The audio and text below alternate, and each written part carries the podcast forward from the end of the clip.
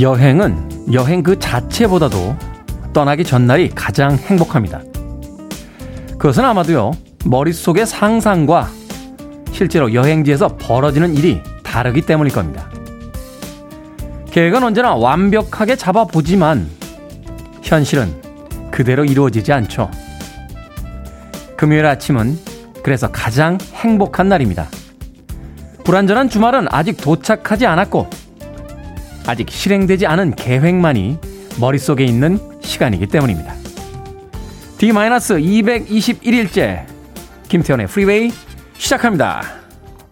빌보드 키드의 아침 선택 김태훈의 프리웨이 저는 클 태 자 쓰는 테디 김태훈입니다. 오늘 첫 곡은 1980년대에 전성기를 누렸던 Canadian 밴드죠. 러버보이의 Working 들려드렸습니다. 생각해보면 80년대에 영어 공부는 거의 팝송으로 다 했던 것 같아요. 주말을 위해 일한다. 라고 하는 Walking for the Weekend. 이 팀의 음악 제목이 꽤나 화제가 되면서 영어 선생님들이 하나의 수거처럼 가르쳐 주시던 그런 기억이 납니다. 앨범 자켓이 굉장히 인상적이었던 거로 어, 기억이 돼요. 남자의 청바지였나요? 빨간 가죽 바지였나? 예, 엉덩이 뒤태가 이렇게 드러난 그런 앨범 자켓으로 기억을 하고 있습니다. 러버보이의 Walking for the Weekend 드렸습니다. 자, 신윤영님, 안녕하세요. 좋은 아침입니다. 문자 보내주셨고요. 2662님, 클테짜 쓰시는 테디, 굿모닝이요. 어제 이어 오늘도 비가 옵니다. 이번 주부터 운동도 다시 시작하고 눈에 더러워진 차도 자연 세차돼서 출근길이 조금 더 신납니다. 이대로 코로나도 잠잠해져서 서서히 예전의 일상으로 돌아가고 싶네요. 라고 하셨습니다. 굉장히 긍정적인 사고방식을 가지고 계시군요. 네. 눈으로 더러워진 차가 비가 와서 자동 세차가 됐다라고 이야기를 하고 계십니다. 아, 이렇게 생각하면 1년 내내 세차할 일이 별로 없어요.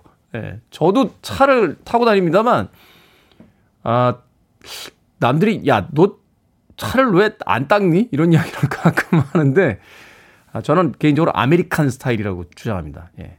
서부에서 동부까지 그 대륙 횡단하는 차 같은 그런 모양새를 가지고 있어요. 세차 안 피우고, 예, 또, 금방 또 사람들이 차를 타서 이렇게 흙 묻은 발을 털고 해서 예, 항상 초심을 잃지 말자 하는 마음으로 예, 반쯤 지저분한 차를 타면 굉장히 기분이 좋습니다. 예. 왜 기분이 좋냐고요? 새 옷 입고 나가면 불편한 것처럼 네, 세차된 차를 가지고 나가면 옆 차와의 간격도 신경이 쓰이고요. 주차장에 세울 때도 항상 아, 혹시 저 옆차의 주인이 내 차를 더럽히지 않을까 뭐 이런 나쁜 상상을 하게 되는데 적당히 더러워진 차를 끌고 다니면 네, 인생이 굉장히 평화로워집니다. 2662. 네, 저하고 비슷한 인생관의 소유자가 아닌가 하는 생각이 듭니다. 9784님. 태훈 아저씨 주유소에서 알바하고 있습니다. 사장님께서 태훈 아저씨 왕 애청자라서 프리웨이 크게 틀어놓고 일하고 있어요. 오늘 사장님 생신이라서 사연 드립니다. 이종훈 사장님 축하드려요. 라고 문자 보내주셨습니다. 주유소 알바요. 겨울에 춥죠. 어, 새를 잡는 일이 그렇게 쉽지 않습니다. 저도 학교 다닐 때 첫 알바가 예, 주유소였어요. 주유소. 그때 하여튼 바짝 긴장하면서 경유와 휘발유를 어, 헷갈려서 넣을까봐 예, 잔뜩 긴장하고 있던 그런 기억이 납니다. 여름에 더 덥죠. 여름에 더 힘들죠. 또 이 주유소에 있으면 이렇게 여름에 가스 냄새 같은 게 나기 때문에 예, 아무쪼록 성실한 그 아르바이트에서 뭔가 보람이 있으시길 바라겠습니다. 9784님. 네. 피자 한 판 보내드릴게요. 사장님과 같이 나눠 드시면서 어, 청취율 조사 기관이니까 아, 김태훈의 프리웨이 많이 홍보해 주시길 부탁드리겠습니다. 자, 김인영님, 테디 오늘은 텀블러도 챙기셨네요. 뭐 싸우셨나요? 둥글레차 마십니다. 예, 뭐 저라고 뭐 텀블러에다가 로얄 젤리 싸가지고 다니겠습니까? 여러분들이 드시는 어, 평범한 둥글레차 가지고 왔습니다. 자, 청취자 여러분들 참여 기다립니다. 문자번호 샵 1061, 짧은 문자 50원, 긴 문자 100원, 콩은 무료입니다. 여러분은 지금 KBS 2라디오 김태현의 프리웨이 함께하고 계십니다. KBS 2라디오 yeah, 김태현의 프리웨이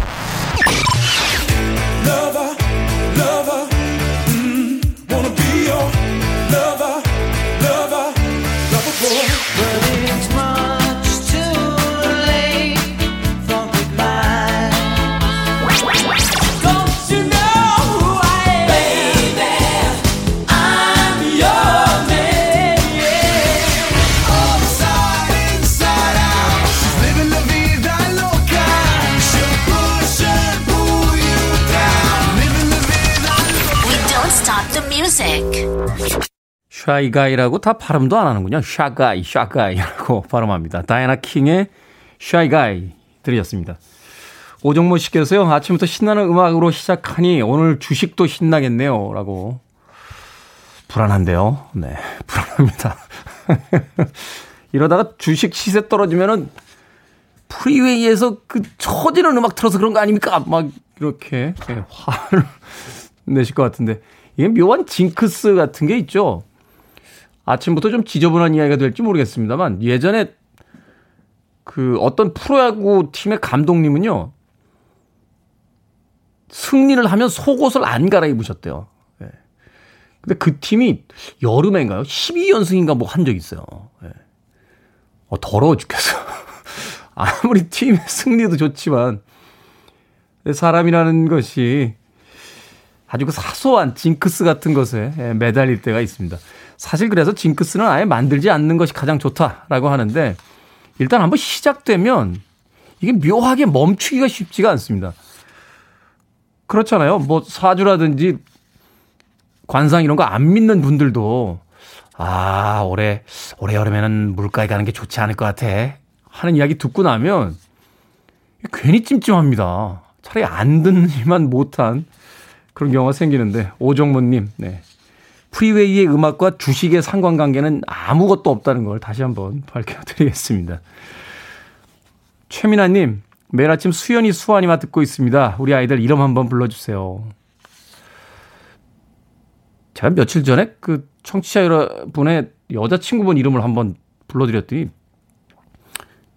이런 요청이 자꾸 오네요. 이거 제 오리지널리티도 아닌데. 수연아, 수환아, 엄마한테 잘해? 뭐가 좀 이상한데요? 네. 안수현 씨. 대청소한다고 방 구석구석 청소하다가 식탁 모서리에 무릎을 엄청 세게 박았습니다. 오늘 아침에 일어났더니 멍이 시퍼렇게 들었어요. 아침에 일어나면 라디오 켜놓고 따뜻한 차 한 잔 마시면서 하루를 시작하는데 움직이질 못하겠네요. 아, 아프죠? 아파요. 이게 무릎 이렇게 탁자 같은데 찍을 때하고 꼭 저는 그 문지방에 이렇게 발꼬락을 찢습니다. 예. 바본가? 예? 그왜 맨날 찢던 데서 또 찢어가지고 최근에는 컵을 그렇게 자주 떨어뜨려요. 얘기해 놓고 나니까 조금 슬퍼지네요, 이야기가. 네. 안수현님, 그 약 바르셔야 됩니다. 안 그러면 오래 갑니다. 예, 약 좀 바르시고요. 음, 좀 여유 있게 항상 그런 얘기 하더라고요. 말을 이렇게 저도 더듬을 때가 있는데 그 이 뇌각 하시는 분께서 어떤 얘기를 해 주셨냐면 생각보다 말이 빨리 나가면 말을 더듬다. 그러니까 생각보다 말을 늦게 한다라고 생각하면 된다.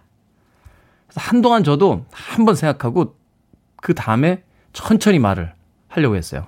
예. 그랬더니 말할 기회가 없더군요. 예, 제 주변, 제 주변에 말을 워낙 많이 하는 인간들이 많아서, 야, 이거 안 되겠다. 이러다가는 말에서 밀리겠다 싶어가지고, 그냥 다시 옛날처럼 말을 하기 시작했습니다. 예. 방송 중에 좀 더듬더라도, 어, 이해를 해 주시길 부탁드리겠습니다. 자, 김정숙님의 신청으로 합니다. 줄리안 레논. Too late for goodbye.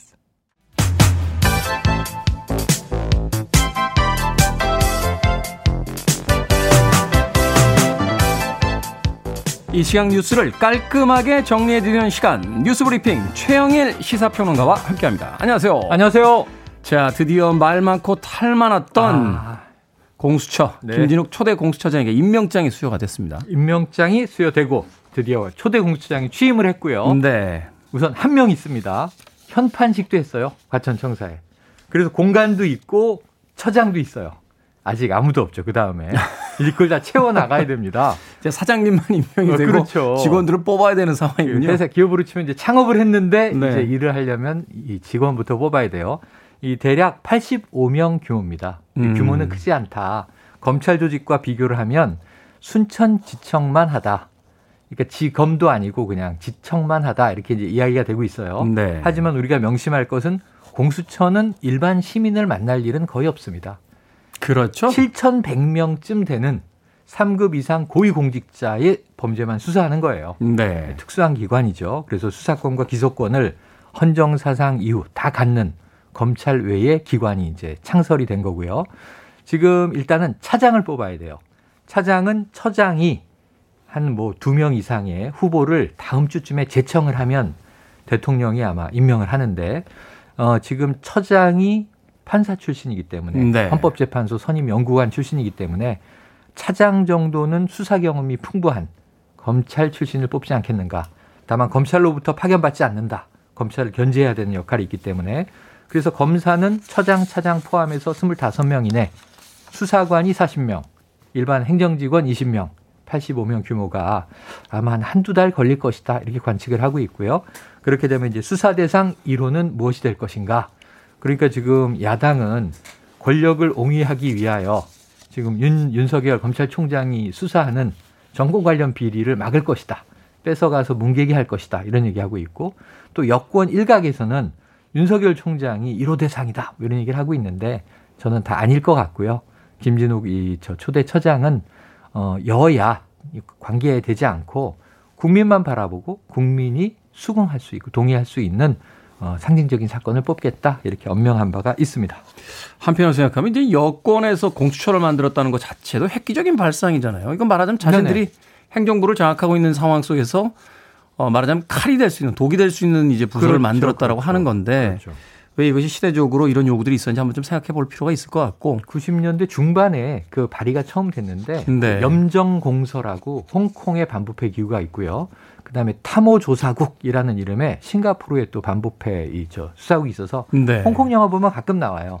우리나라는 가끔 뭐 나 광수대야 뭐 이렇게 해서 베테랑 같은 영화에 황정민 씨가 연기했는데 광역 수사대를 얘기하는 거 경찰인데 염정공서는 뭐 무소불위해요. 음. 근데 그래서 반부패 그러니까 부패 부정부패를 많이 제어한 나라가 청렴도가 높고 그런 나라가 이 국가 생산성이 좋아요. 그러니까 우리는 부패가 좀 그동안 오랜 기간 문제였다. 이제서야 그것을 잡는 기구가 생긴 겁니다. 좀 긴장하지 않겠습니까? 아무래도 이제 고위공직자들을 네. 공식 수사만 하는 그렇죠. 부처가 생겼다라고 하면 긴장들을 하겠죠. 그래서 네. 순기능을 하기를 기대해 봅니다. 자, 코로나19로 인한 자영업자 등의 손실을 보상해 주는 법안을 놓고 정 총리가 사필 규정이라는 말을 언급했습니다. 네네, 이게, 이게, 어떤 의미입니까? 배경이 있어요. 그러니까 해외의 경우에 모두 다 그런 건 아니지만 예를 들면 캐나다, 뭐 유럽 국가 일부는 지금 자영업자들 고통이 크잖아요. 네. 그래서 뭐 1년 동안 뭐 강원래 씨의 예를 들으면 이태원에서 점포 하나 하는데 하루에 50만 원 적자다. 장사 못 하니까. 한 달에 1,500 적자. 1년 쌓이니까 1억 8천 되더라. 네. 그리고 가게를 내놓게 됐거든요. 빚만 끌어안고.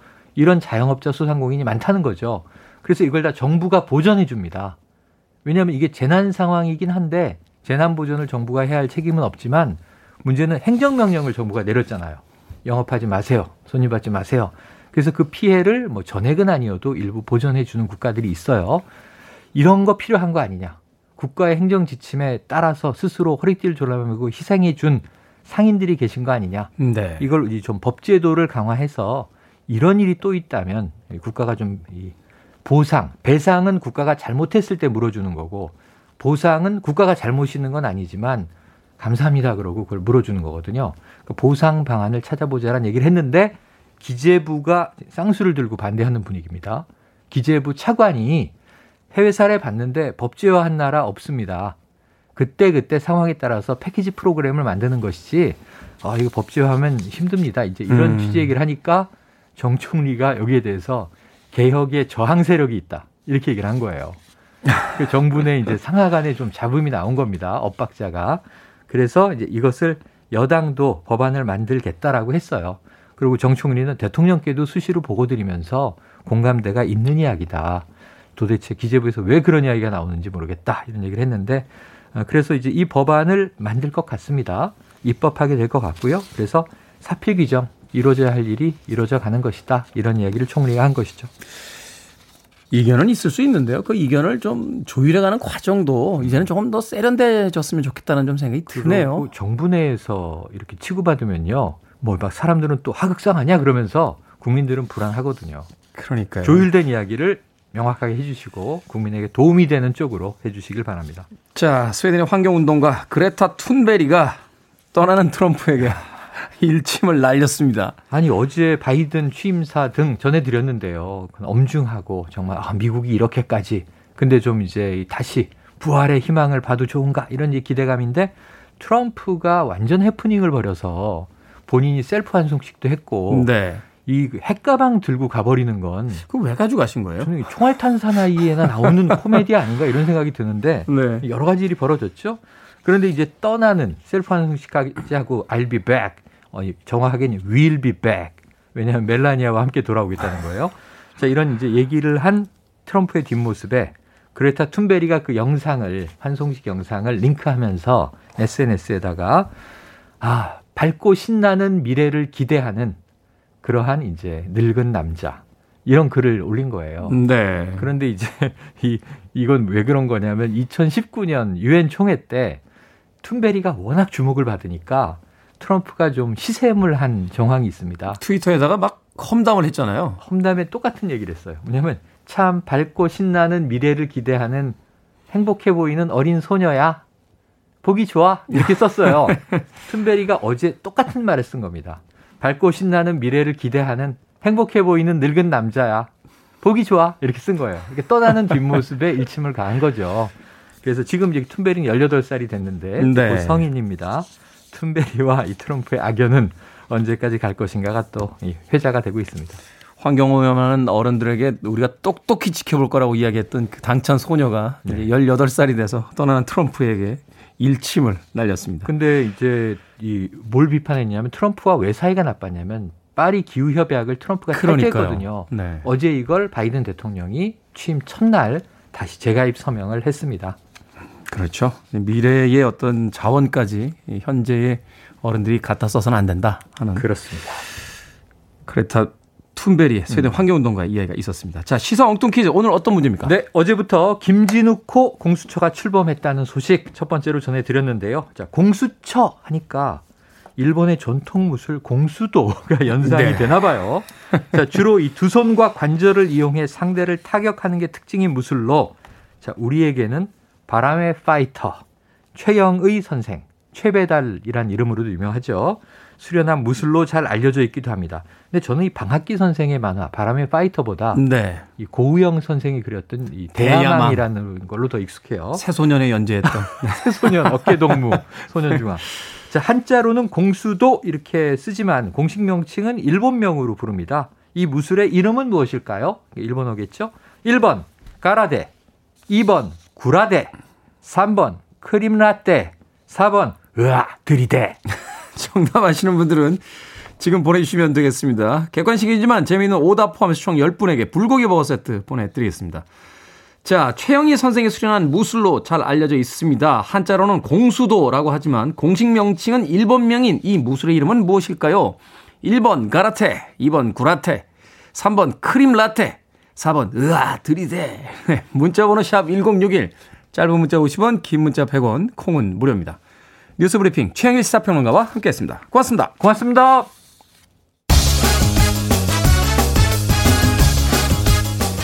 리키 마틴입니다. Livin' La Vida Loca.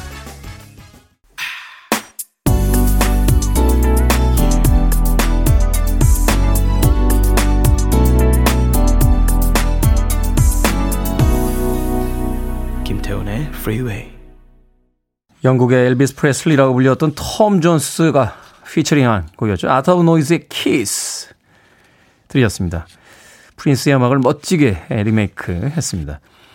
유튜브로 로즐린님께서 어, 신청해 주신 곡이었어요. 프린스의 키스도 어, 인상적인 유지입니다. 네, Art of Noise의 톰 존스 피처링. 이 버전 괜찮죠?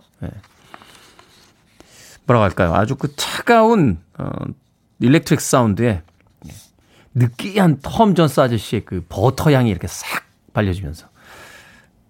톰 존스 아저씨의 옛날 공연 본 적이 있는데요. 그때도 나이가 이런 정도 되신 것 같아요. 근데, 아, 그, 셔츠는 맨 밑에 단추 하나만 잠그셨어요. 위에는 이제 다 열리셨는데, 가슴 털이 막, 어우. 그 앞에서 20대 정도로 보이는 여성들이 막 소리를 깍깍 지르면서 막 그톰 존스 아저씨의 노래에 맞춰 막 춤을 추는 거예요. 그래서 야 신기한 풍경이다 이렇게 보고 있었는데 나중에 이야기를 들었더니 그 여성분들이 손녀들이래요.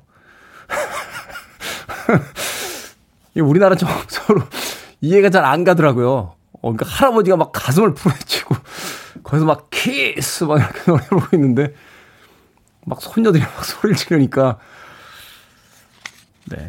다음에는 외국에서 한번 태어나 보고 싶어요. 예, 그분들 정서가 가끔 이해가 안 될 때가 있어서 한번 외국에서 태어나서 한번 살아봐야겠다 하는 생각 해봅니다. Art of Noise 피처링 톰 존스의 키스 들으셨습니다. 자, 오늘의 시사 엉뚱 퀴즈. 오늘의 문자는 아, 한자로 공수도라고 하는 일본의 고유 무술의 이름을 맞춰주시는 아, 문제였습니다. 정답은 1번 가라테. 3365님 가라사대. 김장수님 아리아나 그란데. 야 창의적이신데요. 3885님 그게 뭔데? 김용태님 테디 청취율 1등 했대. 4933님 누가 그라대? 라고 보내주셨고요. 3345님께서는 독도는 우리 땅 왜 자꾸 들이대? 라고 어, 보내주셨습니다. 고맙습니다. 재미있는 오답 포함해서 총 정답자 10분에게 불고기 버거 세트 보내드리겠습니다. 어, 이 가라테는 일본의 전통 무술로 알려져 있습니다만 엄밀히 이야기하면 일본의 무술이라기보다는 오키나와의 무술로 알려져 있습니다. 예, 일본 갔을 때 일본의 전통 무술인 가라테라고 이야기하면 일본 사람들이 약간 갸우뚱하더라고요. 어, 자기들 전통 무술은 유도고 예, 가라테는 이제 오키나와에서 온 무술이다.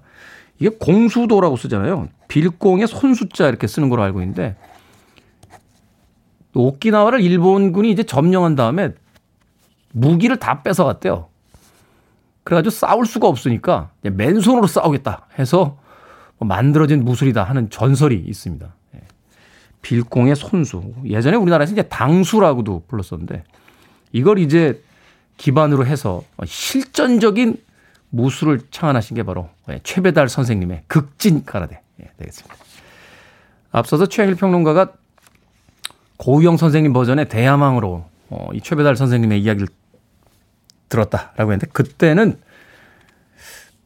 일본하고 사이가 지금보다 더 안 좋을 때라서요. 가라테라고 못하고 태권도라고 했어요. 그래서 최배달 선생님이 태권도를 한 것으로 예, 잘못 기억했던 그런 시간도 어, 시대도 있었습니다. 자, 정답 맞춰주신 분들은 오늘 방송이 끝난 뒤에 김태훈의 Freeway 홈페이지에 예, 당첨자 올려놓겠습니다. 포털 사이트에 김태훈의 Freeway 검색하시고 들어오셔서 확인하시고요.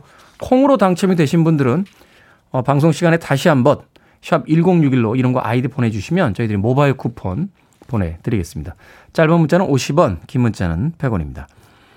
자, 김민경 씨께서요, 댄 하트만의 음악 신청해 주셨습니다.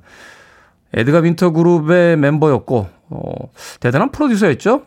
뭐, 제임스 브라운이나 스티비 원더, 또 Average White Band 같은 팀의 음반에 참여하기도 했던 인물이었는데, 우리에게는 영화 Streets of Fire에 수록됐던 이 곡으로 알려졌습니다. I can dream about you.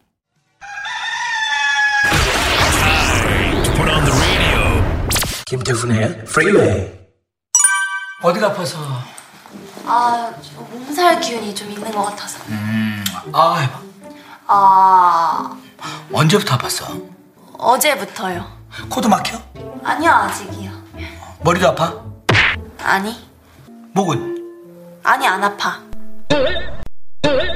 기침은 나나요? 아니요, 기침은 그렇게 심한 것 같지 않습니다. 음, 열은 어때?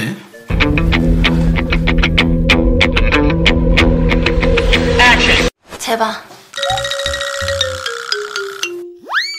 아, 아, 몸살을 동반한 감기입니다. 생각을 여는 소리 Sound of Day. 오늘의 소리는요, 인기 예능 프로그램에서 반말에 얽힌 꽁트 한 자락을 들려드렸습니다. 오디오만 들어도 어, 두 사람 사이에 흐르는 묘한 기싸움이 느껴지십니까? 진찰받으러 간 젊은 환자가 반말하는 중년 의사에게 똑같이 반말로 언짢음을 어필한 내용인데요. 오디오 속 대화에서 여론 어때? 묻는 의사에게 제바 라는 반말 응대는 이건 뭐 거의 사이다급 아닙니까? 친분이 있는 지인과는 반말도 존댓말도 서로가 허용하는 범위에서 자유롭죠. 때로는 말을 놓는다라고 하면 친분이 더 두텁다는 의미가 되기도 합니다. 그런데요, 처음 보는 사람에게서 반말을 들으면 상대방이 명확히 나보다 나이가 많다고 할지라도 기분이 썩 좋지는 않습니다. 영국 속담에 좋은 말은 책 한 권보다 낫다 라는 말도 있는데 말이죠. 보안이 나보다 어리네 라는 생각으로 무례하게 반말을 내뱉는 사람을 보면 이런 생각이 듭니다. 영화 베테랑 중에서 유아인의 대사 기억하시죠? 어이가 없네. 눈에는 눈, 이에는 이. 함무라비 법정까지는 아니더라도 반말에 반말로 응수하기 전에 조심들 하셔야 합니다. 가는 말이 고와야 오는 말이 곱다. 우리가 이미 다 배운 것들이잖아요.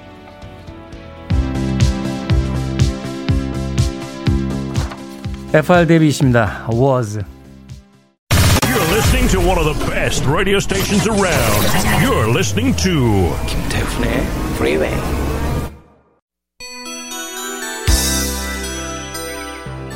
빌보드 키드의 아침 선택 KBS 2 라디오 김태훈의 Freeway 함께하고 계십니다.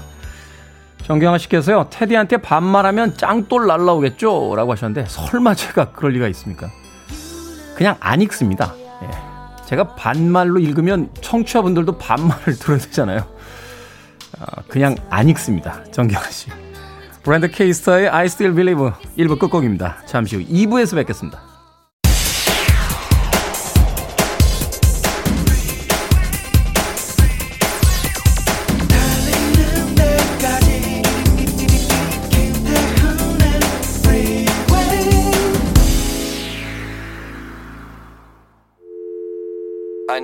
Arms around me. I need to feel your touch.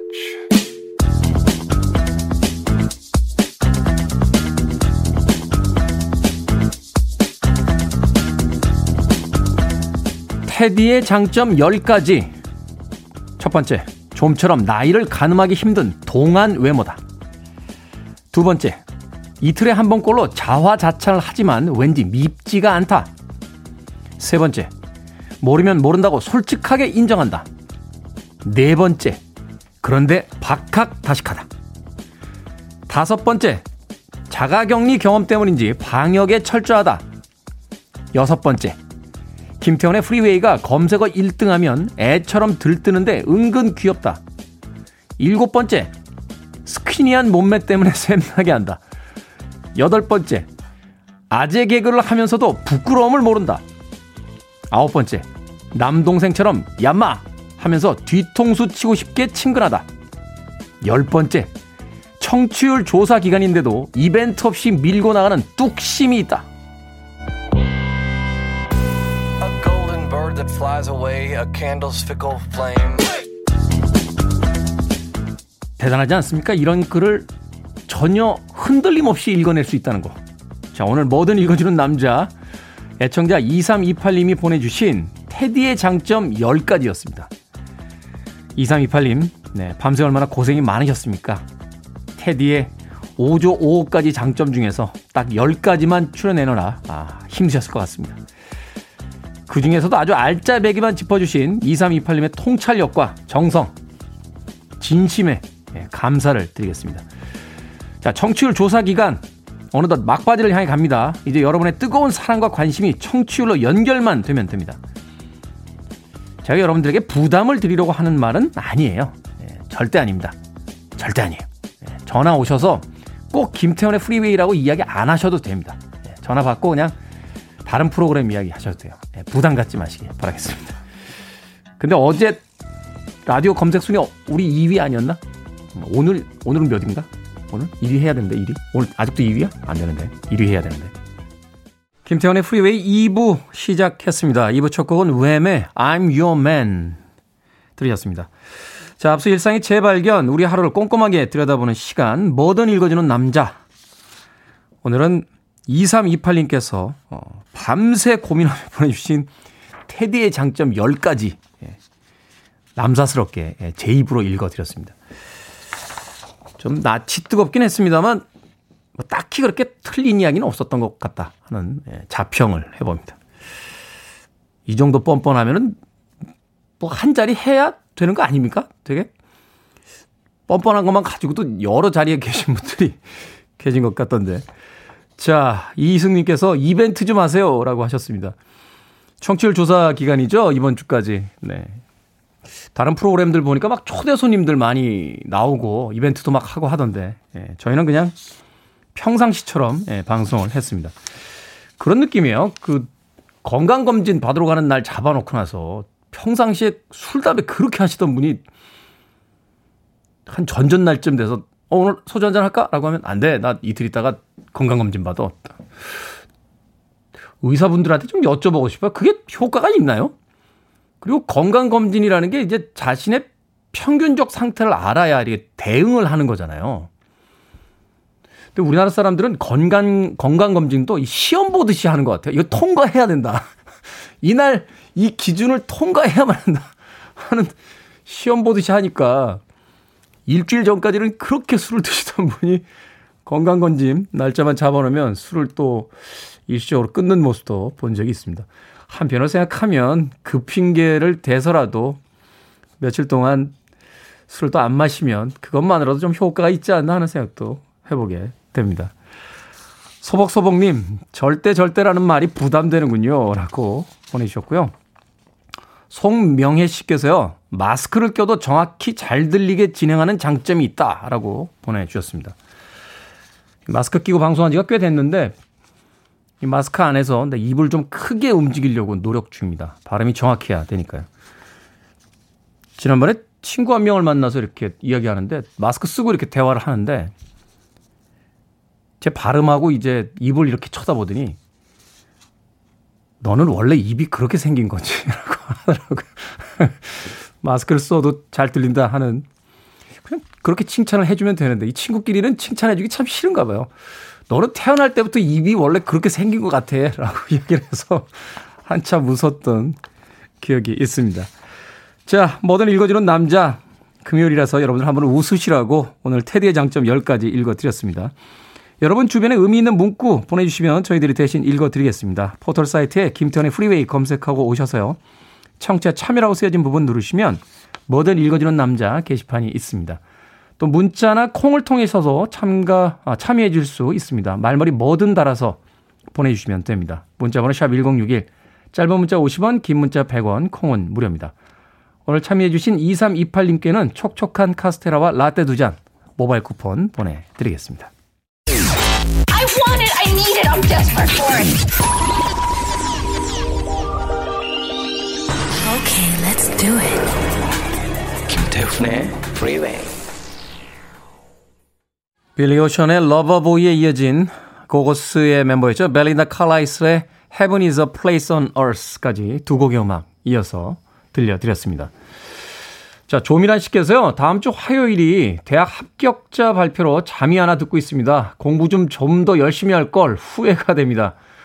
합격하면 진짜 공부 열심히 할 거예요. 라고 하셨습니다. 예. 합격하면 정말 열심히 할까요?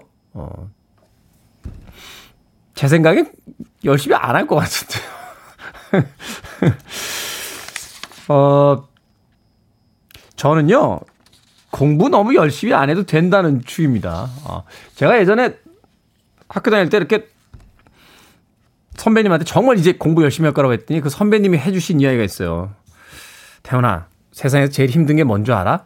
뭔데요? 공부해서 성공하는 거야. 다 하거든. 이야기를 해서 제가 당황했던 적이 있습니다. 노래방에 가서도 우리가 왜 노래를 어떤 곡을 부를 거냐, 이 선곡하는 것부터가 실력이잖아요. 어, 대학에 들어가시면 전공 공부도 좋습니다만 이제 본인이 즐거운 것, 또 관심 있었던 것을 열심히 하는 것도 어, 괜찮은 방법입니다. 사람들이 가끔 그렇게 물어보세요. 아니 그렇게 엉뚱하고 쓸데없는 걸 어떻게 많이 합니까? 라고 물어보시는데 저는 불문학 전공했는데 불어를 못해요. 예. 대학생이 전공을 포기하면 시간이 정말 많이 남습니다. 예, 그래서 어, 전공을 포기하고 그 잡학을 얻었습니다. 예. 남들이 막 이렇게 그 강독 시험 준비하고 막 회화 시험 준비할 때 저는 러시아 미술사 이런 거 읽고 있었어요. 도서관에서. 그래서 어 여기까지 오게 되더군요. 네. 조미란 씨, 네. 열심히 하실 마음이 있으면 열심히 하시고, 네. 굳이 열심히 할 마음이 없는데 열심히 하시는 건 또 아닌 것 같아요. 열심히 할 수 있는 걸 찾아보는 것도 삶의 하나의 방법 중의 하나입니다. 김인영님, 테디는 노안 없나요? 노안이 시작된 지 오래라 시력이 계속, 계속 떨어지네요. 루테인 시켰습니다. 라고 하셨습니다. 저는 노안 없습니다. 아, 그냥 눈이 좀 나빠진 거예요. 저는 이걸 노안이라고 부르지 않습니다. 그냥 눈이 좀 나빠진 거죠. 중학생 때도 제가 고등학교 때부터 안경을 꼈으니까요. 예, 그때 이후로 그냥 계속 쭉 나빠지고 있는 거예요. 예. 굳이 노안이라고 분류하고 싶지 않습니다. 안쓰럽네요. 이야기를 해놓고 나서도. 백혜린 씨의 신청곡으로 합니다. Dion Warwick, I never loved this way again.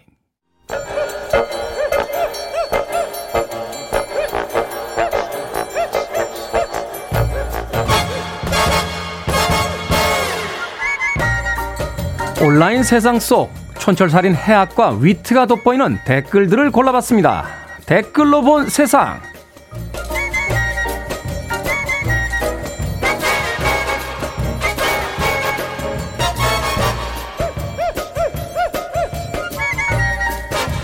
오늘 만나볼 첫 번째 세상. 국내 한 연구기관이요. 성인 남녀 각 1000명을 대상으로 직장 내의 성차별적 발언에 대한 설문조사를 진행했습니다. 그 결과 특히 여성 노동자의 10명 중 6명이 해당 문제로 인해 이직한 경험이 있다고 응답을 했는데요. 도대체 어떤 얘기들이 오갔냐고요? 어이, 태순 씨, 그렇게 밥 먹고 디저트가 또 들어가?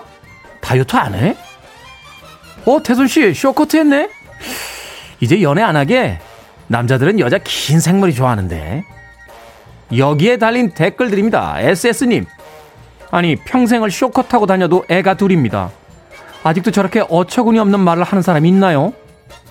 준영님, 남자도 비슷한 종류로 모욕감 당할 때 있어요. 이건 성차별의 문제라기보다 무례한 종류의 인간들이 문제인 거죠. 저도 들은 이야기인데요. 여자들이 직장 상사에게 제일 듣기 싫은 말 1위가 주말에 뭐 했어? 누구랑 어디 갔어? 어? 뭐 이런 거래요. 아니, 그건 왜 물어봐요? 더구나 반말로? 이렇게 되물어 볼까요? 부장은 뭐 했어? 와이프랑 마트 갔다 왔어? 야, 이거 잘리겠다, 이거.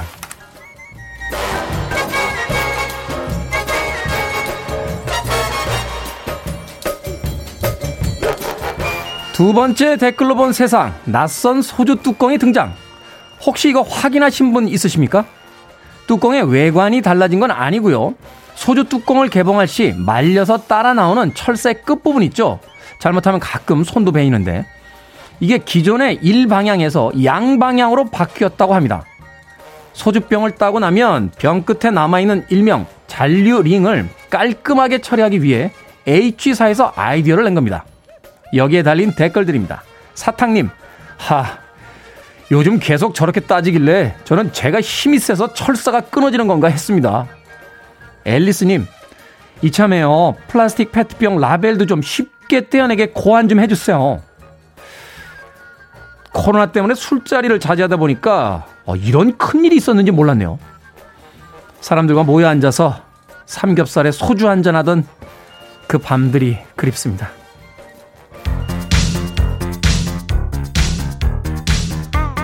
유튜브로 나무늘보님께서 신청하셨습니다. 오랜만에 듣네요. 스테이시 큐, Two of Hearts.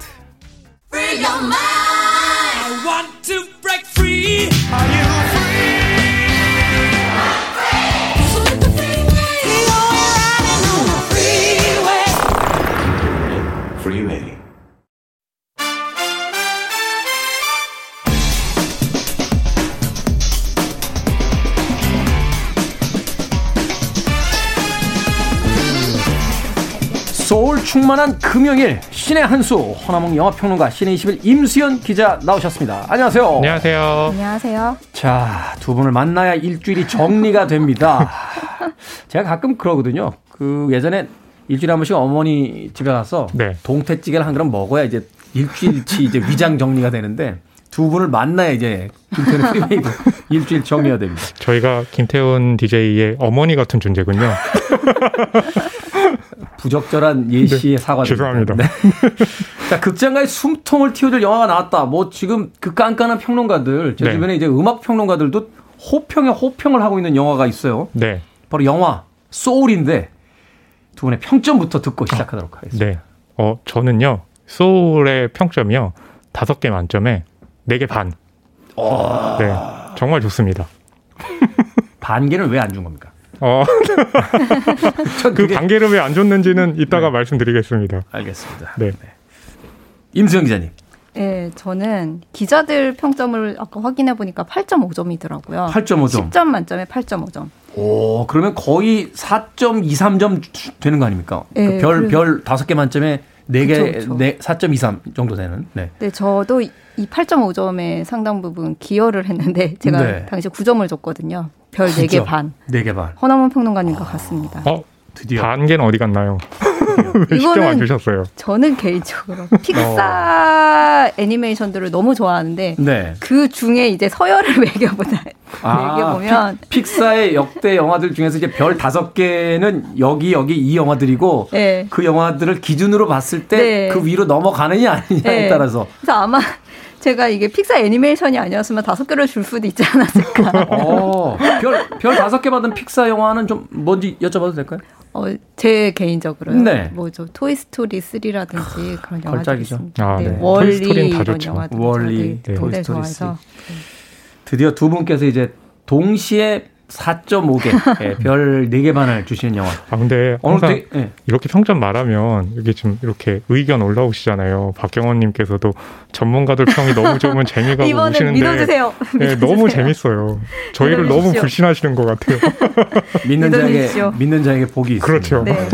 일단 저는 굉장히 기분이 좋은 게 이제 두 분이 사실은 이렇게 별점이 잘 맞질 않았어요. 지금까지 몇 달 동안 계속 들쑥날쑥 이제 시소 타듯이 왔다 갔다 네. 했는데 저는 개인적으로 해서 아, 두 네. 분이 사이가 안 좋구나. 아, 네. 아, 이렇게 생각했는데. 계속 사이가 안 좋았으면 좋겠는데. 아, 오늘은 왜 이렇게 사이가 좋아졌는지 네. 모르겠어요. 자, 영화 소울 줄거리부터 좀 임수영 기자님께서 소개를 좀 해 주시죠. 네. 뉴욕에 이제 피, 그 재즈 피아니스트를 꿈꾸지만은 지금은 그냥 계약직 선생님으로 음악 선생님으로 일하고 있는 흑인 음악가 조 가드너가 주인공이에요. 네, 조 가드너. 목소리를 들으면 누구나 목소리 연기를 제이미 폭스가 했다는 걸 알 수가 있습니다. 누가 들어도 제이미 폭스. 제이미 폭스가 영화 배우기도 합니다만 뮤지션이잖아요. 네, 그렇죠, 음반도 발표를 했던. 네. 네. 그 이제 조 가드너가 이제 그냥 되게 무료하게 계약직 음악 선생님을 일하고 있어요. 자신의 현재 상황이 별로 마음에 안 드는 것처럼 묘사가 됩니다. 음, 네. 근데 정규직으로 전환될 기회를 얻어요. 그러니까 조 가든을 부모님은 그걸 듣고 너무 좋아하시는데 뭐 이렇게 뿌르퉁한 거죠, 조 가든은. 나는 음악을 할 사람인데 정규직 음악 선생님이 되면은 난 정말 음악가로서의 꿈을 피울 수 있는 그런 기회 기회가 완전히 사라지는 거 아닌가 해서 그렇게 탐탁치 않았는데 남들은 정규직을 더 바라지만 네. 이 음악 선생님은 그렇게 직장에 얽매이게 되면 자유로운 네, 자기의 어떤 음악을 할수 있는 기회가 없어질 것이다. 근데 아. 기적적으로 데뷔 무대에 설 기회가 옵니다. 이 사람. 음, 네. 그것도 되게 꿈에 그리던 뮤지션들과 함께. 그래서 아 정말 나는 이제 정말 나의 꿈을 이루게 됐어 하고 너무너무 너무 좋아하는데 그날 정말 어이없게도 그냥 무슨 공사하고 있는 맨홀 같은 데 갑자기 빠져가지고 혼수 상태에 빠져요. 이 사람. 이게 굉장히 영화 초반에 나온 이야기입니다. 음, 네. 그래서 이제 뭔가 사후 세계로 가는 어떻게 뭐 이제 이제 무슨 계단 같은 게 나와요. 네. 여기를 건너가면 이 사람은 그냥 완전히 그냥 죽는 것이고 그 혼수 상태에 빠져가지고 그걸 걸어가고 있는 상황에서 나는 지금 이럴 사람이 아니다. 나는 지금 여기에 잘못 왔다고 하면서 막 우왕좌왕하다가 태어나기 전 세상이라는 곳으로 이 사람이 어떻게 어떻게 해서 거기를 흘러 들어가게 돼요. 픽사가 코코부터 시작해서 이렇게 사후 세계에 관심이 많네요. 네. 그렇죠. 네. 네. 여기가 상당히 재밌는 게 여기에 있는 영혼들은 성격, 그러니까 무슨 도장 찍기 하는 것처럼 여기에서 뭐 이렇게 도장 같은 걸 받는 게 있어요.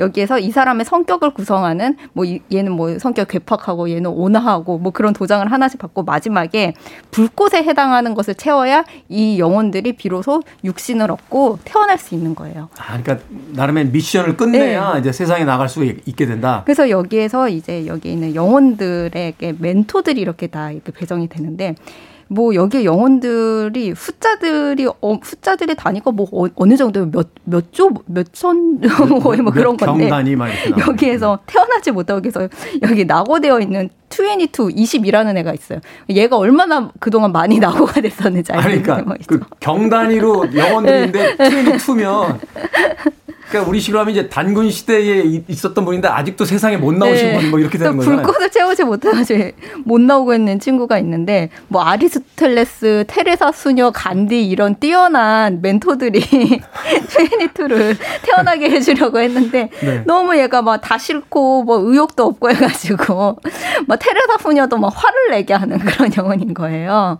아니 그 성모에 가깝다는 테레사 네. 수녀마저도 화가 나게 하는 네. 캐릭터. 네, 이제 조 가드너가 이제 자기는 죽기 싫고 22는 태어나기 싫고 해서 얘와 협상을 합니다. 너가 그 마지막 불꽃을 채울 수 있게 내가 도와줄 테니까 그렇게 채우게 되면은 이제 지구로 갈 수 있는 태어날 수 있는 통행증을 나한테 넘겨라. 그리고 이제 내가 너의 멘토가 되어주겠다고 둘이 계약을 맺습니다. 음, 네. 근데 그 이후에 이제 펼쳐지는 이야기예요.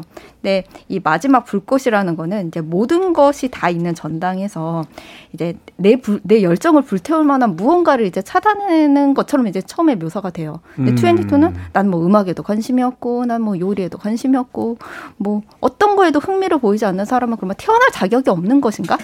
라는 그런 뉘앙스의 질문을 던지면서 이 영화가 시작을 하는데 그 끝이 정말 감동적입니다. 네, 철학적인 이야기면서도 네. 재즈라는 음악과 엮여서 아주 경쾌한 분위기 또 거기에 픽사 자체 그 재기발랄한 어떤 아, 그 아이디어들이 이제 있는 그쵸. 영화다. 네. 네, 이제 재즈라는 게 굉장히 이제 중요한 거죠 이 영화에서는. 그쵸. 그러니까 그 음. 그 재즈를 항상 보게 되면 이 영화에 재미있는 게 이제 조가 그 음악을 할 때 오디션을 얻었다고 하잖아요. 근데 그 오디션 현장에서 음을 한번 잘못 쳐요. 그러니까 너무 실망에 빠지려고 그러는데 예전에 재즈 관련해서 굉장히 유명한 얘기 있잖아요. 마일스 데이비스, 허비 행콕. 허비 행콕이 마일스 데이비스와 함께 협연을 하게 되는데 그때 실수하잖아요. 그래서 네. 아, 끝났다라고 하는데 마일스 데이비스가 그 잘못된 음을 다시 유연하게 바꿔가가지고 엄청나게 공연이 잘 됐잖아요. 근데 인생은 그런 것 같아요. 음. 네, 우리가 뭐 실패하더라도 그 실패한 지점에서 또 새로 나갈 수 있는 계기가 있는데 소울은 이제 그런 주제를 가지고 네. 재즈와 인생을 연결시켜서 풀어 나가는 거죠. 하나의 음악적인 어떤 특성, 소위 이제 네. 즉흥 연주라고 하는 재즈의 네. 어떤 그렇죠. 특별한 성격을 인생에다 이제 빗대어서 맞아요. 그것을 가지고 멋진 이야기를 만들어내고 있다라고 소개를 해주셨습니다. 자, 음악 한 곡을 듣고 와서요. 어, 계속해서 영화 소울에 대한 이야기 나눠보도록 하겠습니다. 이 곡이 그 영화에 수록이 됐다고 그래요. 음, 존 바티스트의 버전으로 어, 수록이 됐는데 원래는 이제 커티스 메이필드라고 하는 기타리스트이자 보컬이 있었던 음. 임프레션스의 63년도 히트곡을 리메이크했다고 합니다. It's Alright. 영화 소울 OST 중에서 존 바티스트의 It's Alright 들으셨습니다. 자, 금요일의 코너 허나몽 영화평론가 그리고 신의 11의 임수영 기자와 함께 신의 한 수 진행해보고 있습니다. 자, 이 영화가 많은 사람들에게 이제 감동을 주는 이유가 뭘까요? 벌써 이 그 게시판에 인생작이다라고 네. 어, 올려주시는 청취자분들도 계신데 네. 어떤 면이 과연 관객들의 그 마음을 건드렸을까요? 보통 이제 저는 어떻게 생각하냐면 우리는 항상 목표를 가지고 살고 있잖아요. 가령 지금 이제 젊은 청춘들에게는 큰 기업에 가서 안정적인 일을 하는 게 굉장히 중요하잖아요. 음. 그 목표를 향해서 일로 매진하고 있는데 사실 그것도 굉장히 중요하죠. 하지만 우리에게 그 삶의 즐거움이라는 건 너무나 많이 쌓여 있잖아요. 그러니까 가령 제가 치즈 한그 피자 한 조각을 먹었는데 그 치즈가 너무 맛있어요. 어. 그럼 딱 그 한 입 베어 물었을 때 그 감동. 그런 작은 티끌 같은 행복들이 쌓이고 쌓이면 우리의 삶들이 굉장히 충만해지잖아요.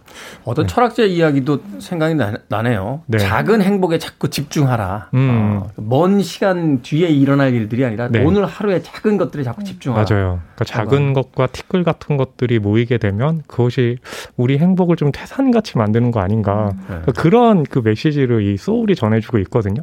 그러다 보니까 아마 그런 점들이 이제 많은 관객들에게는 그래 인생이란 이런 것이야. 라고 하면서 좀 소울을 인생작으로 좀 받아들이는 게 아닌가 싶어요. 그런 이야기를 어떻게 보여줍니까? 뭐 음악적으로나 영화적으로나 어떤 장면을 하나 가져와서 이야기한다라면. 전이 영화는 되게 감성적인 것도 잘 건드리면서 저는 굉장히 지적인 영화라고 생각이 들더라고요. 네. 이게 삶을 삶에게 만드는 성립 조건이 무엇인지를 묻는 거잖아요. 마지막 불꽃을 채울 수 있는 것이 무엇이냐가 이 사람이 태어나게 만들어주니까 그렇다면 우리가 태어나기 위해 필요한 것은 무엇인가를 음. 질문을 던지는 굉장히 논리적으로 구성된 영화인데 그렇게 해서 태어났다라면 우리는 마땅히 그 불꽃 을 채운 그것을 네. 위해 살아야 된다라고 이제 이야기하는 거군요. 그래서 22, 네. 22가 나는 태어날 자격이 없는 아이라면서 되게 좌절하는 신이 있어요. 그래서 인간이란 태어나서 내가 어떤 거에도 열정을 보이지 않고 열심히 하고 싶은 무언가도 없고 내 재능을 꼽힐 수 있는 분야가 아무것도 없는 것 같 아서 좌절을 할 때 나는 태어 나는 왜 태어났지? 나는 태어나선 안 되는 사람이었나? 라는 그런 고민을 하게 되잖아요. 음, 네. 근데 그런 그렇게 좌절하지 말라고 그냥 뭐 이렇게 햇빛 사이를 햇, 햇빛을 보고 아 이거 저, 저거 정말 예쁘다라고 감동을 받고 뭐 낙엽 떨어진 걸 보고 이렇게 뭔가 정치에 취한다거나 아까 그 허 평론가님이 말씀하신 것처럼 피자를 먹었는데 그게 너무 맛있다거나 한 것들이 그런 걸 느낄 수 있다면 당신은 태어날 의미가 있는 거라는 이야기를 하는 영화예요. 그리고 무언가에 너무 몰입을 하고 하면 하는 게 헤매는 것과 종이 한 장이라는 사이라는 경고도 담고 있거든요.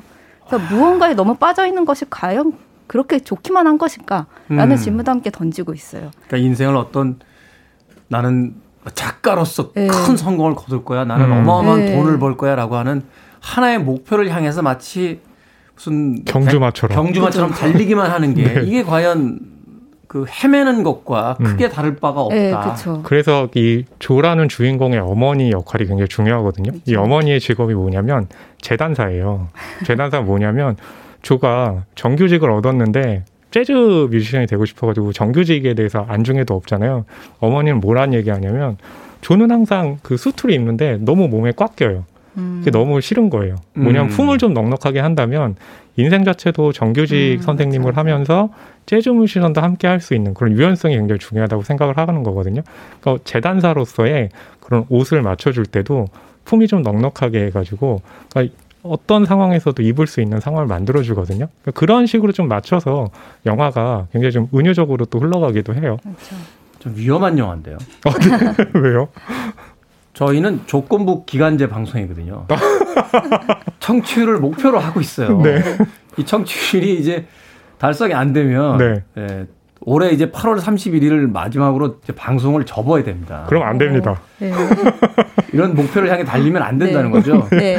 매일 방송을 즐겨라. 그렇죠. 아, 네. 아. 근데 제가 볼 때는 어, 김태훈의 프리웨이는 어, 내년 8월 31일에도 하고 있을 겁니다. 어, 네. 이런 덕담을. 제 생각에 별로 안 좋아하시네요. 아니요, 제 생각에는 저는 안 해도 두 분은 계속 하실 것 같아요. 자, 사실은 이제 그런 이야기들을 많이 그 영화라든지 소설이라든지 또는 어떤 철학자의 명언을 통해서 우리가 듣잖아요. 그렇죠. 제가 지금 방금 떠올랐던 생각 중에 하나가 그 찰리 채플린이 했던 우린 음. 너무 많이 생각하고 적게 느낀다. 아, 네. 인생에 있어서 어떤 감각한다는 것을 복원하는 거 이게 굉장히 중요한 아, 것이다. 그렇죠. 라고 이, 이야기를 하는데 그러한 어떤 이야기를 다루면서도 이 소울이 음. 특별한 점이 분명히 있을 것 같아요. 뭐라고 생각하세요?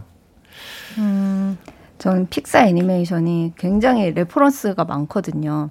여기 뭐 영혼에 대한 그런 철학 자체는 되게 고대 그리스 뭐 플라톤 이때부터 이어져 온 거잖아요. 네. 실제 이분들은 시나리오를 쓸 때 뭐 무당까지 이렇게 취재하면서 이 영화를 만들었대요. 제가 실제로 외신에서 본 내용입니다. 아니, 종교학자, 시, 철학자, 무당. 그러니까 업이라고 해서 이렇게 풍선 달아서 집 띄우는 거 있잖아요. 네. 어떤 사람이 그 밑에다가 이렇게 영화평을 써놨는데 픽사의 정교함은 얼마나 대단한지 그들은 실제로 풍선 하나당 들 수 있는 무게까지 계산해서 풍선을 그렸을 거다 이렇게 맞아요. 이렇게 그렇죠, 이제 쓴 평을 본 적이 있어요. 네.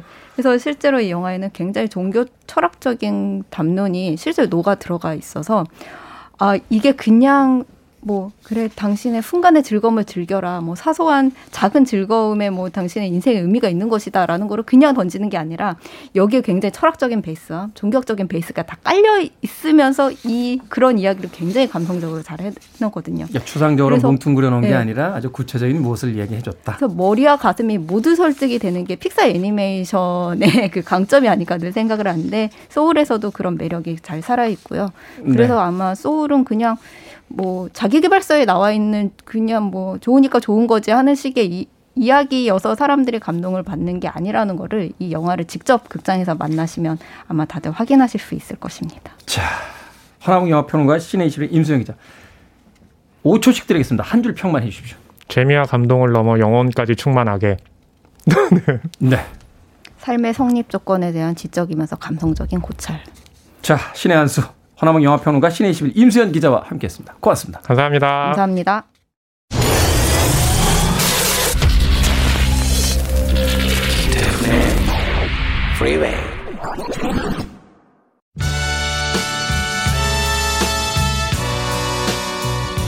KBS 2라디오 김태훈의 프리웨이 제221일째 방송 이제 끝곡입니다.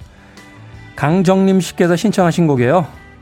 모세다데스의 Eres tú 편안한 금요일 되십시오. 그리고 곧 있으면 주말입니다. 주중의 마무리 잘 하시길 바라겠습니다. 저는 내일 아침 7시에 돌아옵니다. 고맙습니다.